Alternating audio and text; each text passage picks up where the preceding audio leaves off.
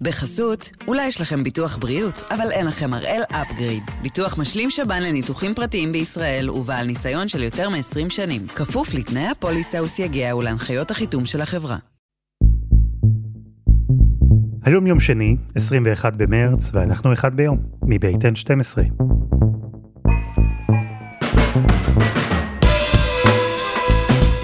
אני אלעד שמחיוף, ואנחנו כאן כדי להבין טוב יותר מה קורה סביבנו, סיפור אחד ביום, כל יום.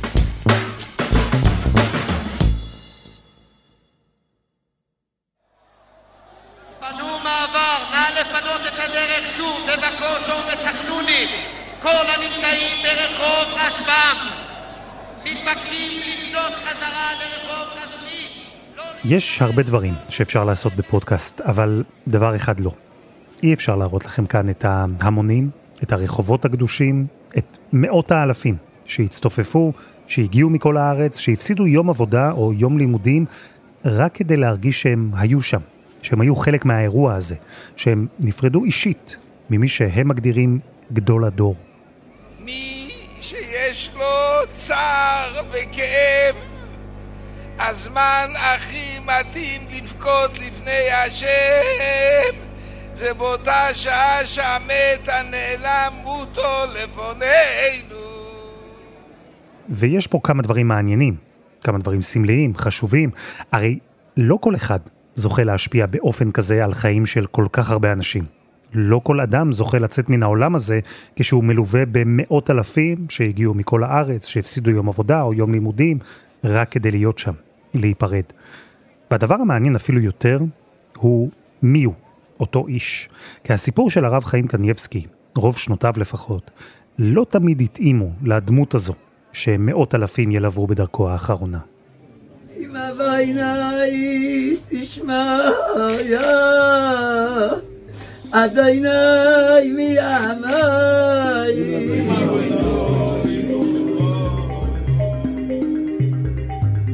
אז הפעם אנחנו עם הסיפור של הרב חיים קנייבסקי, שהלך לעולמו בסוף השבוע בגיל 94.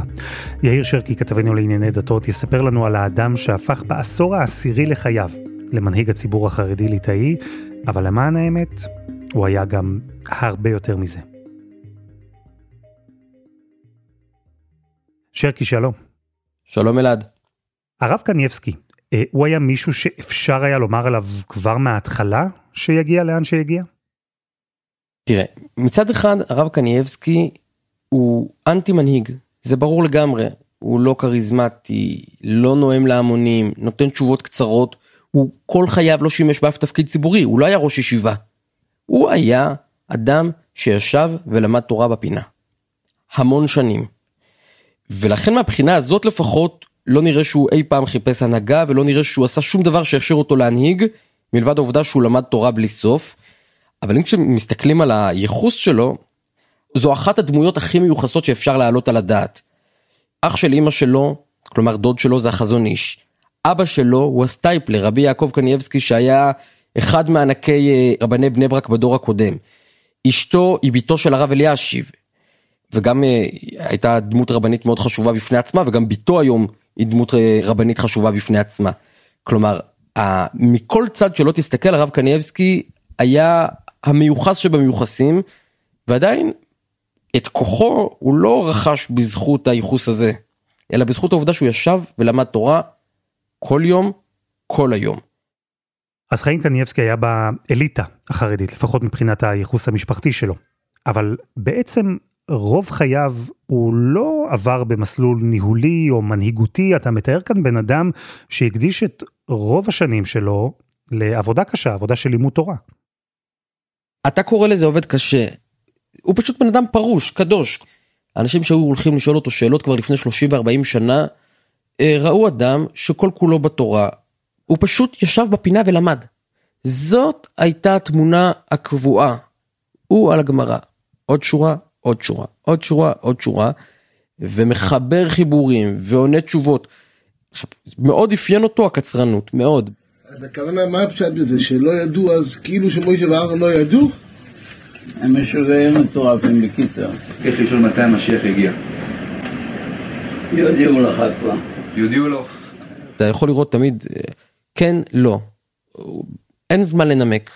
אבל לכן גם היו מקבלים את התשובות שלו לא רק כתשובה אה, חכמה, אלא כתשובה שדבר השם נתון בתוכה, כאילו תשובה מיסטית. תשובה עם הכוונה מלמעלה, רוח הקודש, לא משנה איך שתקרא לזה, אבל, אבל הרבה מאוד אנשים לא היו צריכים את הנימוק שלו, גם בשאלות רפואיות וגם בשאלות כלכליות וגם בשאלות של חינוך ושל החיים עצמם. אם הוא היה אומר כן, כן, ואם לא, לא היו מבקשים אפילו את הנימוק. אז הייחוס המשפחתי המפואר, יחד עם ההילה הזו של אה, תלמיד חרוץ, ידען, קדוש ממש, הם הפכו את הרב קנייבסקי לדמות מוכרת, לאיש שמבקשים את הברכה שלו, את העצה שלו, שרוצים לשמוע את מה שיש לו לומר. והמסלול הטבעי של איש כזה הוא לפעילות ציבורית, לפוליטיקה. זה לא היה המקרה איתו. כשהרב שך מייסד את דגל התורה אז ברור שהרב קנייבסקי תומך בדבר הזה אבל הוא לא מגיע לרוב הכינוסים בכלל. הוא לא מגיע למעמדים פוליטיים הוא לא מגיע לישיבות של מועצת גדולי התורה. הוא צדיק הוא עושה דבר אחר הוא עושה עבודה מסוג אחר. ואחרים הרב שטיינמן היה מעורב הרב אלישיב היה מעורב. הם הנהיגו מפלגות. ושים לב שדבר מעניין הרב קנייבסקי הוא לא נשיא מועצת גדולי התורה של דגל התורה. זה הרב אדלשטיין עושה. והרב קנייבסקי הוא, הוא שר התורה. דווקא בגלל שלא היה לו שום תפקיד רשמי אז הוא פשוט כונה שר התורה. בפרק הראשון אי פעם של אחד ביום, אתה ואני דיברנו על הרגע הזה, על המשבר בהנהגה החרדית, ההיחלשות של הפונקציה הזו, של המנהיג הבלתי מעורער, והפיצול המסוים שקרה בתוך הציבור הליטאי. ושרקי, אנחנו אמנם כאן מתקדמים מאוד מהר בביוגרפיה שלו, אבל יש משהו שאני לא ממש מצליח להבין. האדם הזה שאתה מתאר, בלי ניסיון בפוליטיקה, בלי ניסיון ניהולי או מנהיגותי, איך דווקא הוא הגיע לעמדה שבה הוא הפך להיות מנהיג? תראה, זה דבר מעניין, כי גם כשהרב שטיינמן נפטר ב-2017, אמרו זה המרן האחרון. כי ידענו שאחרי החזון איש היה את הרב שך, והיה ברור שאחרי הרב שך יבוא הרב אלישיב, והיה ברור שאחרי הרב אלישיב יבוא הרב שטיינמן. הבא בתור כבר לא ידענו מי הוא יהיה, ואני זוכר זה היה נר ראשון של חנוכה בבני ברק, ומיד אחרי פטירת הרב שטיינמן, חיפשתי מישהו שיסביר לי ולצופים מי הבא בתור, מי ינהיג. והיה שם אה, סופר אה, ואיש השקפה חרדי ידוע באותם, אה, באותה תקופה, חיים ולדר קראו לו. ואני זוכר חיים ולדר שם עמד והסביר לי איך זאת תהיה הנהגה זוגית, מודל שכמעט לא ראינו אותו, שבו הרב קנייבסקי ייתן את הצד היותר מיסטי והברכות וכל הדברים האלה, והרב אדלשטיין הוא יהיה המנהיג בפועל, ראש הישיבה. למה זה לא היה ברור מהרגע הראשון שהרב קנייבסקי הוא היורש של הרב שטיינמן? כי התפקיד הזה של מנהיג הציבור הליטאי או מנהיג הציבור החרדי זה גם מנהיג פוליטי. זה לקבל החלטות עבור מפלגת דגל התורה ולקבל החלטות ברשויות המקומיות ו... והרב קנייבסקי כל השנים ברח מהדבר הזה. ולכן לא היה ברור אם הוא יסכים פתאום להשתתף בהצהרות בחירות ולהוביל ואז היה נראה שהרב קנייבסקי יהיה הגיבוי של הרב אדלשטיין למרות שבפועל וזה אולי מה שמדהים מה שקרה עם הרב קנייבסקי אה, זה היה הפוך. והרב קנייבסקי שנמנע מכניסה לשוחות פוליטיות ולעיסוקים פוליטיים והיה כל כולו עסוק בתורה והתרחק מההנהגה הציבורית פתאום תפס את המקום הזה אה, במלוא רוחבו. מה הכוונה? כשאתה אומר שהוא תפס את uh, כל מרחב ההנהגה, מה זה אומר? פתאום מתברר שהרב uh, קנייבסקי לא רק מנהיג את הציבור הליטאי. הספרדים באים לשאול אותו שאלות, אריה דרעי נהיה בן בית אצלו. יותר מכל המשוגעים והצרות. והחסידים הולכים לקבל אצלו ברכות. ברוך לשידוך. והיה בו שילוב, זה לא רק הפוסק הליטאי אה, עם האינטלקט ו, וחדות המחשבה, אלא גם איזושהי עילה מיסטית חסרת תקדים שלא אפיינה את קודמיו, בטח לא אצל הליטאים. הוא פתאום מברך כמו איזה בבא ספרדי, ומתנהגים אצלו קצת אה, כמו אדמו"ר חסידי. כלומר, נוצרה איזו דינמיקה שהוא פתאום הצליח להיות גדול בתוך המגזר החרדי, לא רק אצל הליטאים. וגם אה, אה, נערץ מחוץ למגזר. ואתה היית מסתכל על התור של האנשים שהיו באים לקבל אצלו ברכה, ואתה רואה אותם מכל קצות הקשת. ובמובן הזה המעמד שלו בתוך המגזר ומחוץ לו נצבר בעשרות שנים של לימוד ובמאות אלפי תשובות שהוא נתן, וברכות. אז אחרי כמעט 90 שנה, 90 שנה שבהן הוא התרחק מפוליטיקה, מהזירה הציבורית, אחרי 90 שנה כאלה, התלמיד החרוץ והידען, האיש שהפך לסוג של אגדה בחייו, לא רק שקיבל את ההנהגה, הוא אפילו הרחיב אותה.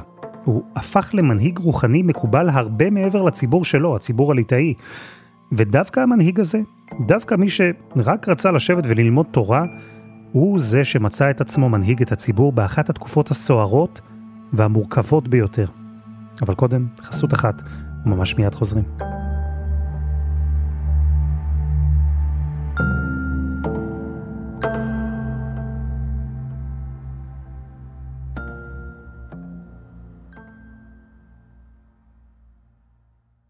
בחסות, אולי יש לכם ביטוח בריאות, אבל אין לכם הראל אפגריד. ביטוח משלים שב"ן לניתוחים פרטיים בישראל ובעל ניסיון של יותר מ-20 שנים. כפוף לתנאי הפוליסה וסייגיה ולהנחיות החיתום של החברה.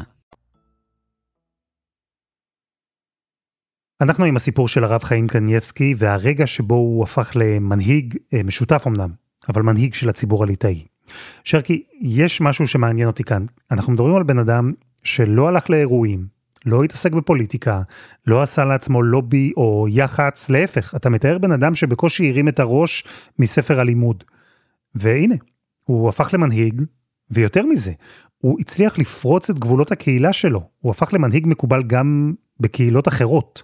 איך זה קרה? בדיוק הדבר הזה שתיארת, בדיוק העובדה שהראש היה בספר ולא בקידום העצמי. זה בדיוק הנקודה. הרי גם אתה יכול להסתכל בכלל על מודל ההנהגה בעולם החרדי, תמיד הולכים לאיש הכי זקן והכי חכם. לא מחפשים את הצעיר, את הכריזמטי, אלא את הזקן ביותר. ורק כשכל קודמיך הולכים לעולמם אתה הופך להיות מי שאתה, בעצם. גם אם תגיד לי, הנכדים שלו בנו את הדמות, או החצר סביבו חיזקה את המותג, אבל אם הוא לא היה כזה, זה לא היה מצליח. הציבור החרדי לא היה מקבל אותו אם הוא לא היה כזה. והוא היה לגמרי כזה.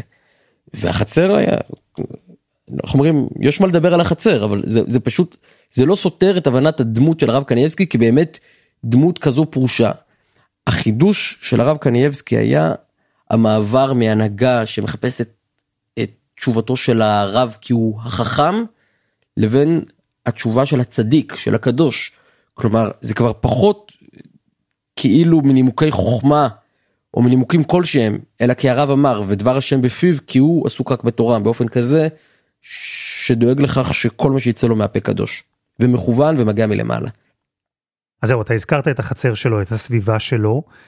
כמה מהתדמית הזו, מהדמות המיתית הזו שאתה מתאר, כמה מזה באמת האיש וכמה, אם אפשר בכלל לשים את האצבע, היה מותג שנבנה לו? תראה, זה לגמרי האיש.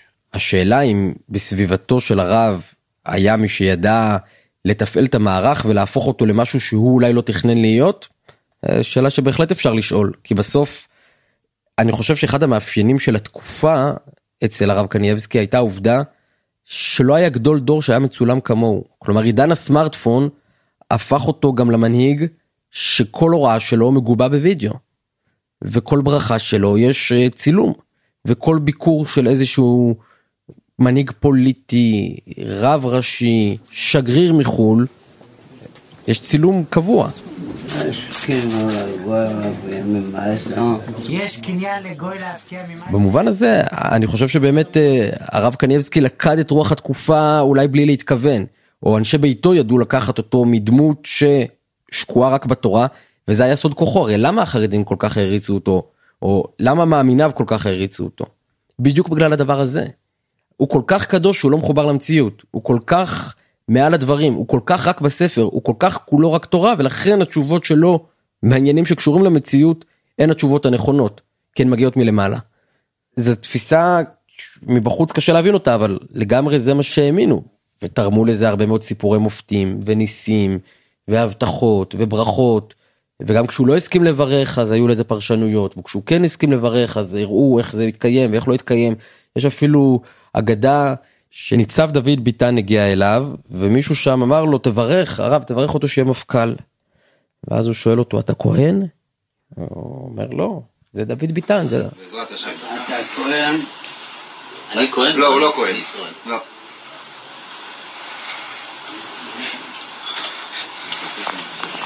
זה ברוכה. דוד ביטן קוראים לו, ביטן, לא כהן. אתה מברך אותו? ולא מסכים לברך אותו. קצת זמן אחר כך מי שמתמנה או מי שהופך להיות הממלא מקום למשך שנתיים אה, הוא ניצב מוטי כהן. בבני ברק לקחו את הוידאו הזה כהוכחה לכך שהרב ראה משהו. באיזה קטע הוא שואל את אה, ניצב דוד ביטן אם אתה כהן? מאיפה הוא הביא את זה? ופתאום התמנה כהן. אז זה רק דוגמה אחת ל, ל, להרבה מאוד סיפורים וכל אחד יגיד שיש לו איזה אותות ומופתים מכל מיני סוגים. זהו, אתה בדיוק מוביל אותי לשאלה, כי, כי אתה מתאר כאן סיטואציה של מרוץ למפכ"לות. ותיארת גם איך הרב קנייבסקי כבר אה, סוג של פיתח הרגל להרחיק את עצמו מעניינים כאלה לפני שהוא הפך למנהיג הציבור הליטאי. כלומר, בעצם בסוף, התפקיד כפה עליו את העיסוק הזה, אה, או אם תרצה, בין העיסוק בקדושה, הוא היה צריך גם ללכלך את הידיים. בין אם הרב קנייבסקי רצה את זה ובין אם לא, היה לו כוח פוליטי רב, שהתנקז לבית הזה בעת משבר. ומההכרעה מי יהיה ראש העיר בירושלים, שזו בסוף הכרעה שלו לתמוך במשה ליאון, המעורבות המכריעה שלו בבחירות בחיפה, ובהרבה מאוד ערים חרדיות ורשויות מקומיות, איפה שבית הרב קנייבסקי אה, נקט צד, הייתה לזה השפעה דרמטית, וראינו את זה אחר כך בקורונה.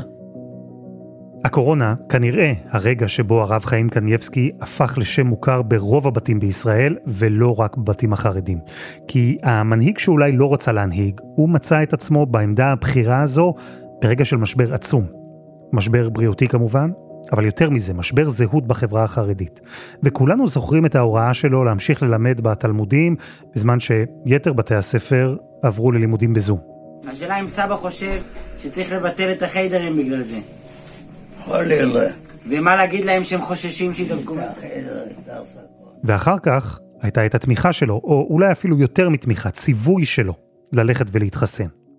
הם רוצים לשמוע מסבא האם לתת גם לילדים את החיסונים, אנשים רוצים לשמוע.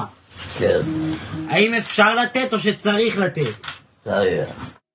שרקי, ברקע של שני הקטעים האלה, אנחנו יכולים לשמוע את מי שדיבר איתו, אחר כך גם דברר אותו. זה הנכד ינקי. עלתה אה, גם אז, בזמן הקורונה, אבל לא רק, היא עלתה בכלל. הטענה שהרב עסוק בעיקר בלימוד תורה, ואת ההנהגה בתכלס לקחו בעצם המקורבים אליו. אפשר להיות ביקורתי ולשאול מהצד שאלה, האם זה הרב או אנשי ביתו? עכשיו מבחינה פוליטית אין לזה משמעות. כי הכוח הפוליטי בשם הרב עבד במציאות. אז אה, גם בקורונה, בהתחלה כשהרב קנייבסקי אמר לפתוח את מוסדות החינוך, אז היה מי שטען שזה אנשי הבית תמרנו אותו לשם, הוציאו הודעה בשמו. אחר כך היו טענות הפוכות, כשהוא אמר לסגור, אמרו זה לא היה וידאו, כן היה וידאו. אפשר, אפשר לדבר הרבה על המקום של הנכדים, הנכד של ינקי קנייבסקי בעיקר, שמופיע כמעט בכל תמונה, והוא המושך בחוטים, והוא זה שבסוף גם צועק את השאלות באוזן של הסבא שכבר לא יכול לשמוע, ומביא את התשובות בשמו. אה, וללא ספק, הדבר הזה תמיד בא בחבילה, הרב וחצרו. מה הייתה ההתרשמות שלך ממנו, מהסביבה שלו? תראה, כשצילמתי שם כתבה, הייתי שם 24 שעות כמעט בבית. ואתה רואה את סדר היום. ואני חושב שזה דבר שהוא מכה בך רק כשאתה רואה את כל המעגל, את כל 24 שעות. שמתחיל בבוקר מוקדם בתפילה, ואז סדרה של בריתות, ואז סדר לימוד, ואז פתאום מגיעים יל, ילדים, ילדים, כל ילד במגזר החרדי בעצם כנראה עבר פעם אחת בדירה הצנועה הזאת, לראות את גדול הדור בעיניים.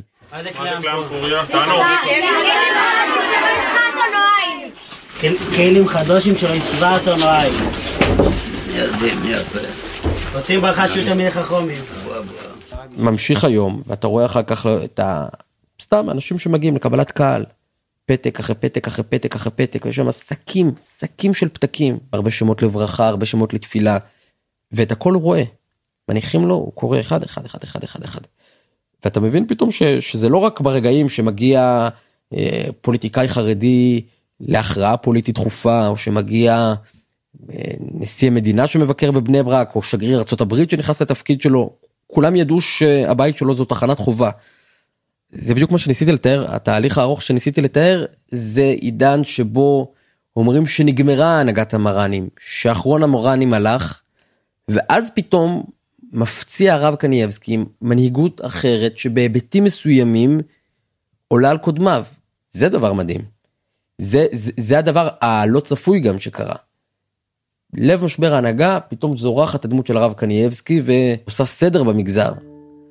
ובוא נסתכל גם על איזה ימים הוא מנהיג את המגזר החרדי, אמרנו, הקורונה כרגע מכונן, אבל גם בשאלות של גיוס ושאלות של פוליטיקה, ובימי אסון מירון, ובימי ההליכה לאופוזיציה, כלומר, הרב קנייבסקי מנווט את הספינה הזאת כשהמים סוערים ביותר.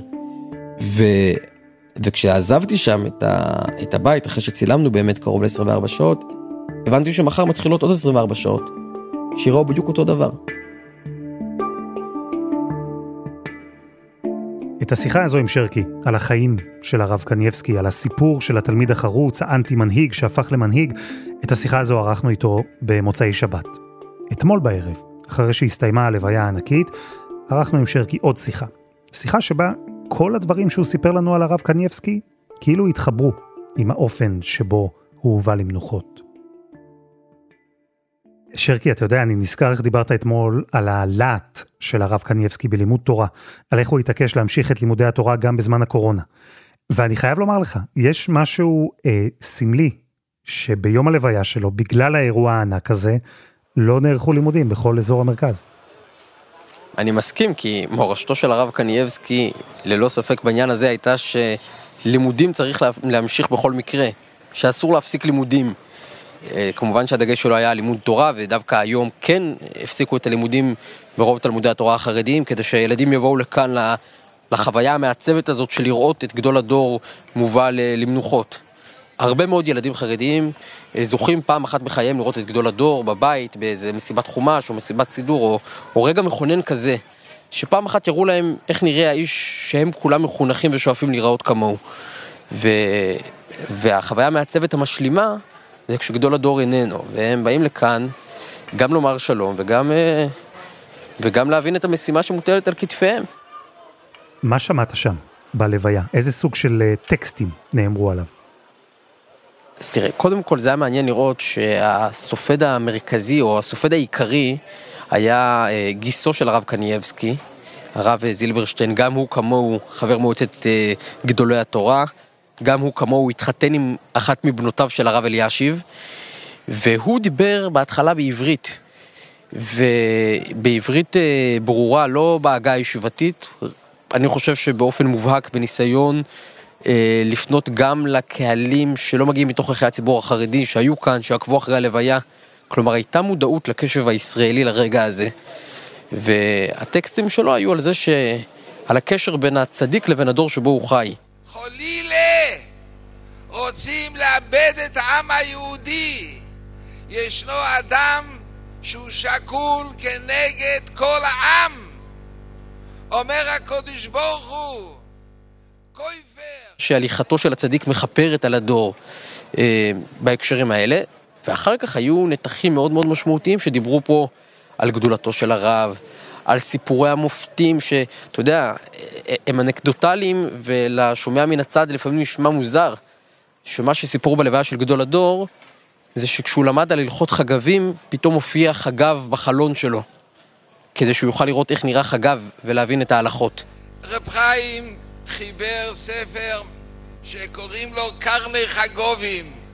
הוא לא ידע משהו את הצורה של החגב. פתאום מופיע חגב על חלון ביתו, ורב חיים רואה כל מה שצריך. ואולי ההספד הכי חשוב היה של הרב אה, אדלשטיין, שהוא שותפו של הרב קניבסקי בהנהגה, זה לא מדויק להגיד שהוא היורש. הוא השותף, והוא אה, הנהיג יחד איתו, ועכשיו ינהיג לבד את הציבור. והוא אמר, כשהולך צדיק, כשארץ ישראל חסר בה גברה רבה, כלומר אדם גדול, אז זה שיש אחרים, זה לא פותר את העניין. כי הוא-הוא הספציפי הוא איננו. ולכן מוטלת על כל אחד מהקהל ללמוד מוסר ולהתחזק ביראת שמיים, כי זו הדרך למלא את מקומו של מי שהלך. ואני חושב שזה היה המסר החינוכי המובהק ש, של הרב אדלשטיין בדברים שלו כאן. ולאן הציבור הליטאי, או החברה החרדית בכלל, לאן היא הולכת עכשיו? זה משהו שאפשר היה להרגיש בלוויה? איזה משבר או ואקום כזה שנוצר אחריו? תראה, במובן מסוים, ברמה המיידית, אה, לא יהיה משבר מנהיגותי, אלא להפך. אם עד עכשיו, בחמש השנים האחרונות, המגזר הליטאי התנהל בין שני בתים, במתח העדין שביניהם, בניואנסים שביניהם, אז עכשיו יהיה רק מקור סמכות אחד. חוזרים לביתו של הרב אדלשטיין כמקור סמכות אה, בלעדי. אבל אחרי הרב אדלשטיין, שהוא באמת אחרון האחרונים, אה, אי אפשר לזהות שום דבר. וקשה לראות משהו עוצמתי כמו הרב קנייבסקי שהיה גם וגם וגם וגם. גם למדן, גם פוסק, גם מיסטיקן, גם מיוחס, גם גדול השקדנים. והתערובת הזאת בנתה איזו דמות שהייתה גדולה בהיבטים מסוימים מקודמיו, וזה דבר נדיר. גדולה מבחינת ההיקף שהיא השפיעה במגזר ומחוצה לו. ו... והרב אדלשטיין הוא מנהיג ליטאי קלאסי, ראש ישיבה, ראש ישיבת פונוביץ', נשיא מועצת גדולי התורה, ברור מאוד מי המנהיג, אבל הוא בן 98. ו... וכשמסתכלים על העידן שאחריו, אז אתה יודע, כשכל פעם אומרים זה המרן האחרון, זה בסוף נשמע לא אמין, נשמע איזה זאב זאב, אבל זה באמת המרן האחרון.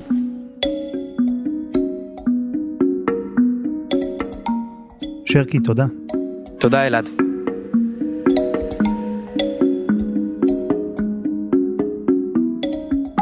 וזה היה אחד ביום של N12. קבוצת הפייסבוק שלנו עדיין ממתינה לכם, פשוט חפשו אחד ביום, הפודקאסט היומי, אנחנו כבר שם. העורך שלנו הוא רום אטיק, תחקיר והפקה רוני ארניב, דני נודלמן ועדי חצרוני, על הסאונד יאיר בשן שגם יצר את מוזיקת הפתיחה שלנו, ואני אלעד שמחיוף. עמליה דואק, היא תהיה כאן מחר.